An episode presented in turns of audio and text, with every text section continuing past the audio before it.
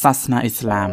ពួកមូស្លីមអ្នកប្រហែលជាភ្ញាក់ផ្អើលដែលខ្ញុំបញ្ចូលអ៊ីស្លាមនៅក្នុងស៊ីភៅនេះអ្នកអាចសួរថាតើលោកមហាម៉ាត់មិនបានអះអាងថាបង្កើតសាសនាថ្មីទាំងស្រុងឬតាមពិតគាត់មិនបានអះអាងដូច្នោះនោះទេមហាម៉ាត់បានអះអាងថាសាសនាអ៊ីស្លាមគឺជាការសម្រេចចិត្តចុងក្រោយរបស់សាសនាយូដា និងគ្រិស្តសាសនាវិញហើយថាគាត់គឺជាព្យាការីចុងក្រោយ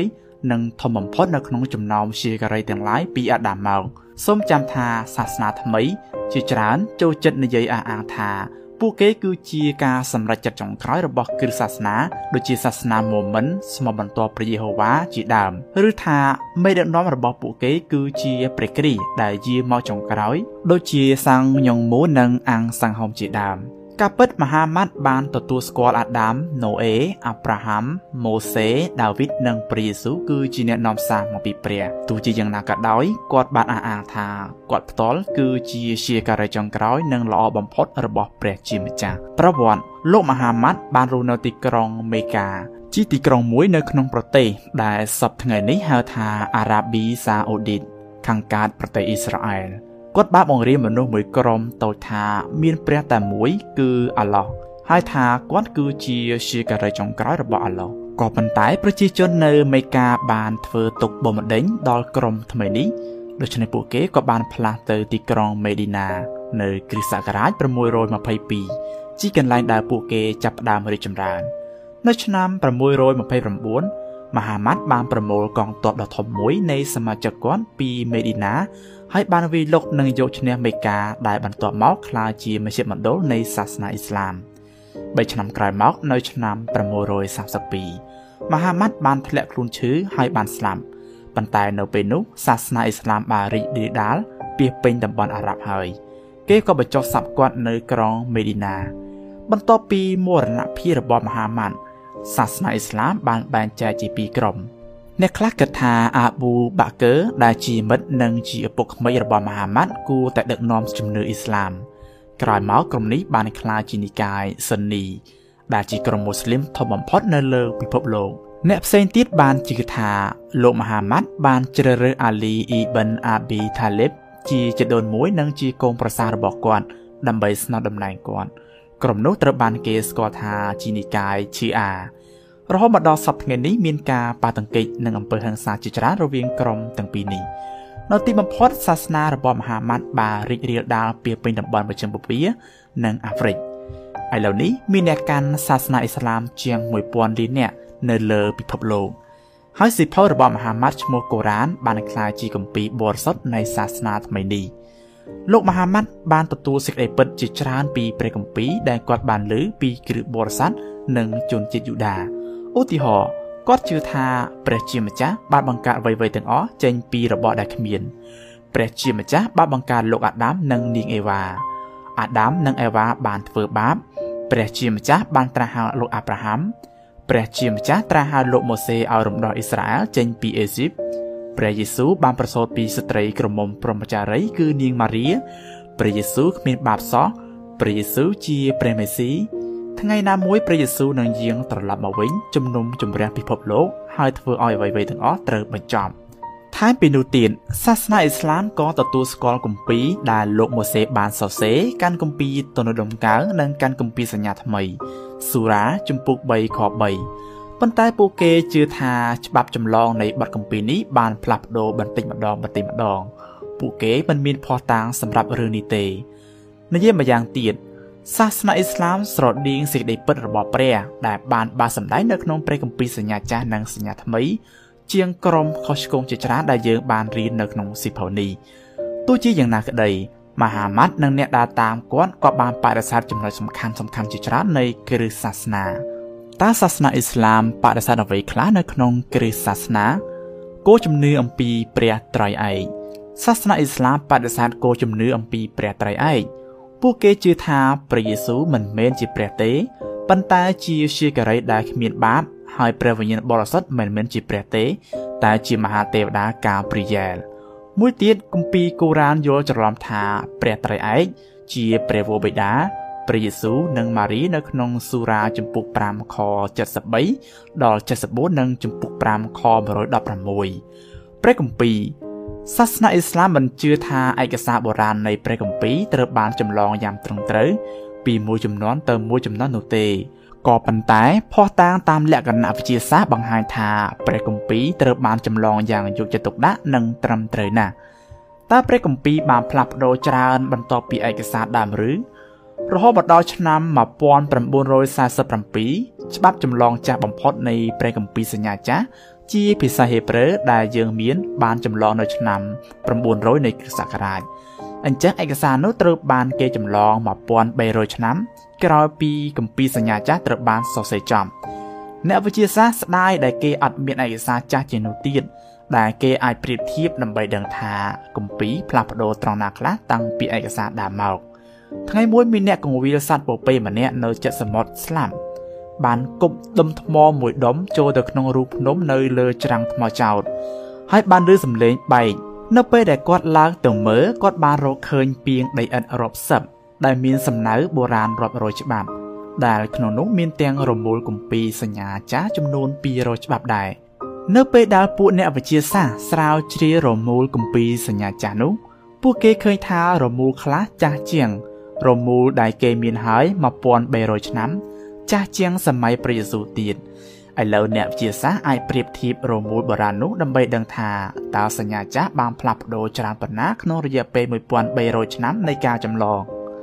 តើពួកគេបានរកឃើញអ្វីគ្មានការផ្លាស់ប្ដូរធំដុំទេឧទាហរណ៍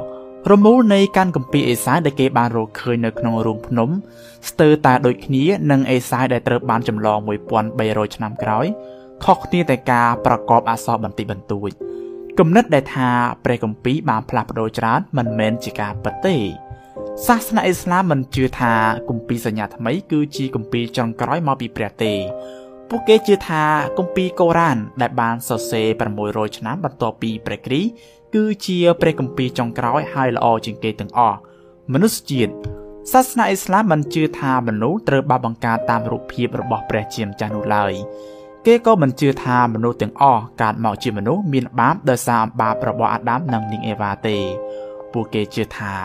ទីរកទាំងអស់តាមធម្មជាតិគឺចោះចូលចំពោះអាឡោះតាំងពីកំណើតប៉ុន្តែការចិញ្ចឹមបីបាប់របស់ពួកគេធ្វើឲ្យពួកគេខូចត្រឡប់ទៅជាគ្រឹះបរិស័ទអ្នកកាន់សាសនាជ្វីឬអ្នកមិនជឿសាសនាឡាសេចក្តីសង្គ្រោះសាសនាអ៊ីស្លាមបដិសេធនឹងវាយធូរនឹងបាបរបស់ព្រះគ្រីស្ទសម្រាប់បាបរបស់យើង គេជឿថាអាឡោះមានសិទ្ធិអត់ទោសទទេដល់អស់អ្នកណាដែលក្លាយជាមូស្លីមដោយមិនគិតពីតម្រូវការនៃក្រឹតវិន័យរបស់អាឡោះឡើយការសក្ដិលើឈើឆ្កាងសាសនាអ៊ីស្លាមបដិសេធភ័ស្តុតាងក្នុងគម្ពីរសញ្ញាថ្មី ដែលថាព្រះយេស៊ូវបានសក្ដិនៅលើឈើឆ្កាងមូស្លីមភាគច្រើនជឿថា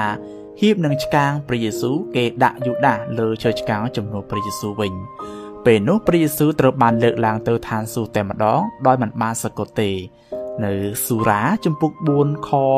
157និយាយម្យ៉ាងវិញទៀតព្រះយេស៊ូវមិនបានសក្ដិចំនួនមនុស្សមានបាបទេ គឺមនុស្សមានបាបម្នាក់បានស្លាប់ជំនួសព្រះយេស៊ូវវិញ មួយទៀតដោយព្រោះគេជឿថាព្រះយេស៊ូវគ្រីស្ទមិនបានសក្ដិនោះពួកគេក៏បដិសេធការរស់ឡើងវិញនៃព្រះគ្រីស្ទដែរព្រះយេស៊ូវគ្រីស្ទពួកគេជឿថាព្រះយេស៊ូវមិនមែនជាព្រះរាជបុត្រានៃព្រះទេប៉ុន្តែគ្រាន់តែជាហោរាដ៏អស្ចារ្យម្នាក់ប៉ុណ្ណោះ ព្រឹត្តិការណ៍សំខាន់បំផុតក្នុងសាសនាអ៊ីស្លាម គឺពេលអាឡោះបានសម្ដែងកូរ៉ានដល់មហាម៉ាត់ប៉ុន្តែព្រឹត្តិការណ៍សំខាន់បំផុតក្នុងគ្រិស្តសាសនា គឺកំណើតជីវិតរស់នៅ ការសគត់និងការរស់ឡើងវិញរបស់ព្រះគ្រីស្ទដើម្បីក្លាយជាអ្នកកាន់សាសនាអ៊ីស្លាមមនុស្សត្រូវតែប្រកាសថាសាហាដាគ្មានព្រះក្រៅពីអាឡោះទេ ហើយមហាម៉ាត់គឺជាជាការីរបស់អាឡោះ សាសនាអ៊ីស្លាមក៏បរៀនថាអាប់រ៉ាហាំបានយកអ៊ីស្ម៉ាអែលមិនមែនអ៊ីសាទេមកបូជានៅលើភ្នំម៉ូរីយ៉ាសេចក្តីសង្គ្រោះនៅក្នុងសាសនាអ៊ីស្លាមដោយសារពួកមូស្លីមមិនទទួលយកគោលលទ្ធិនៃការធ្លាក់ចុះរបស់មនុស្សឬក៏និស័យបាបនោះមិនត្រូវការការប្រឡោះនោះទេ ការសង្គ្រោះនៃសាសនាអ៊ីស្លាមត្រូវបានគេយល់ស្ទើរតែទាំងស្រុងថា ជាការរំដោះនាពេលអនាគតពីការជំនុំជម្រះចុងក្រោយ ពួកមូស្លីមជាច្រើនជឿថាអ្នកណាដែលជឿលើភាពតែមួយនៃព្រះថហីនិងងារជាការីរបស់មហាម៉ាត់នឹងត្រូវបានសង្គ្រោះពីភ្លើងនៃការជំនុំជម្រះ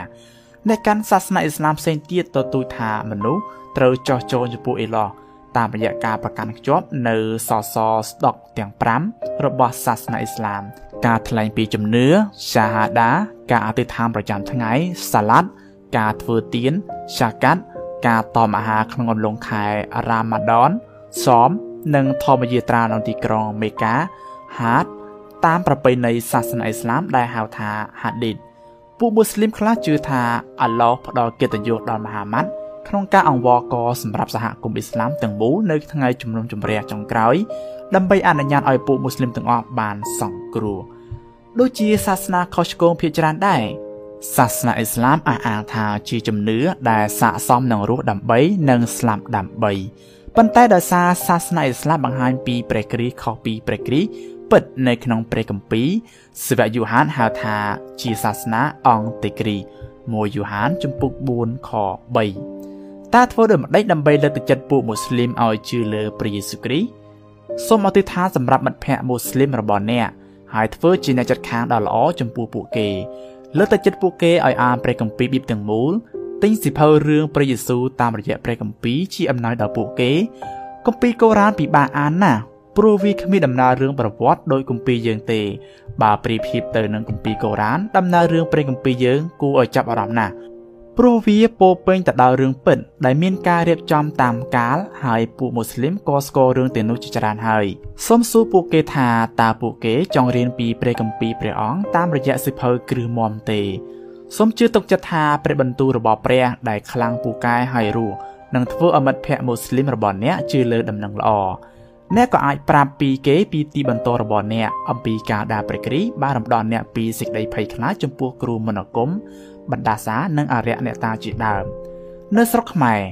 មានគ្រូមន្តអាគមក្នុងចំណោមអ្នកកាន់ព្រះពុទ្ធសាសនា និងអ្នកកាន់សាសនាអ៊ីស្លាម តែគ្មានគ្រូមន្តអាគមក្នុងចំណោមគ្រឹះបរិស័ទទេ ក្នុងសង្គមដែលជឿលើព្រះជាម្ចាស់ពិតប្រាកដមិនត្រូវការមន្តអាគមទេ ហេតុអ្វីបានជាគ្រិស្តសាសនាអាចរំដោះអ្នកជឿឲ្យរួចពីសេចក្តីភ័យខ្លាចចំពោះគ្រូមន្តអាគមចិនអរិយខ្មោចអំពើនិងសេចក្តីស្លាប់ចម្លើយគឺថាព្រះដែលគង់នៅក្នុងគ្រឹះបរិស័ទម្នាក់ម្នាក់គឺជាអ្នកបង្កើតពិភពលោកនិងជាអ្នកបង្កើតវិញ្ញាណទាំងអស់មកបើប្រៀបធៀបទៅនឹងព្រះយេស៊ូវវិញ្ញាណដែលមានអំណាចទាំងអស់ដែលមនុស្សភ័យខ្លាចគឺដូចជាស្រមោចដ៏តូចដូច្នេះអ្នកដែលជឿលើព្រះយេស៊ូវគ្មានអ្វីត្រូវខ្លាចឡើយហើយមិនពឹងលើគ្រូមន្តអង្គមឡើយ ព្រះដែលបង្កើតអ្វីៗទាំងអស់គង់នៅក្នុងរូបកាយគ្រឹះបរិស័ទទាំងអស់ទីបញ្ចប់យើងត្រូវបង្ហាញសេចក្តីស្រឡាញ់និងចិត្តសប្បុរសចំពោះពួកម៉ានិងអ្នកជិតខាងដែលកាន់សាសនាអ៊ីស្លាមពួកគេត្រូវបានបង្កើតមកក្នុងរូបភាពព្រះព្រះជាម្ចាស់ស្រឡាញ់ពួកគេហើយចង់ឲ្យពួកគេផ្សះផ្សាជាមួយទ្រង់វិញតាមរយៈព្រះយេស៊ូវដែលជាព្រះមេស៊ីនិងព្រះប្រលួស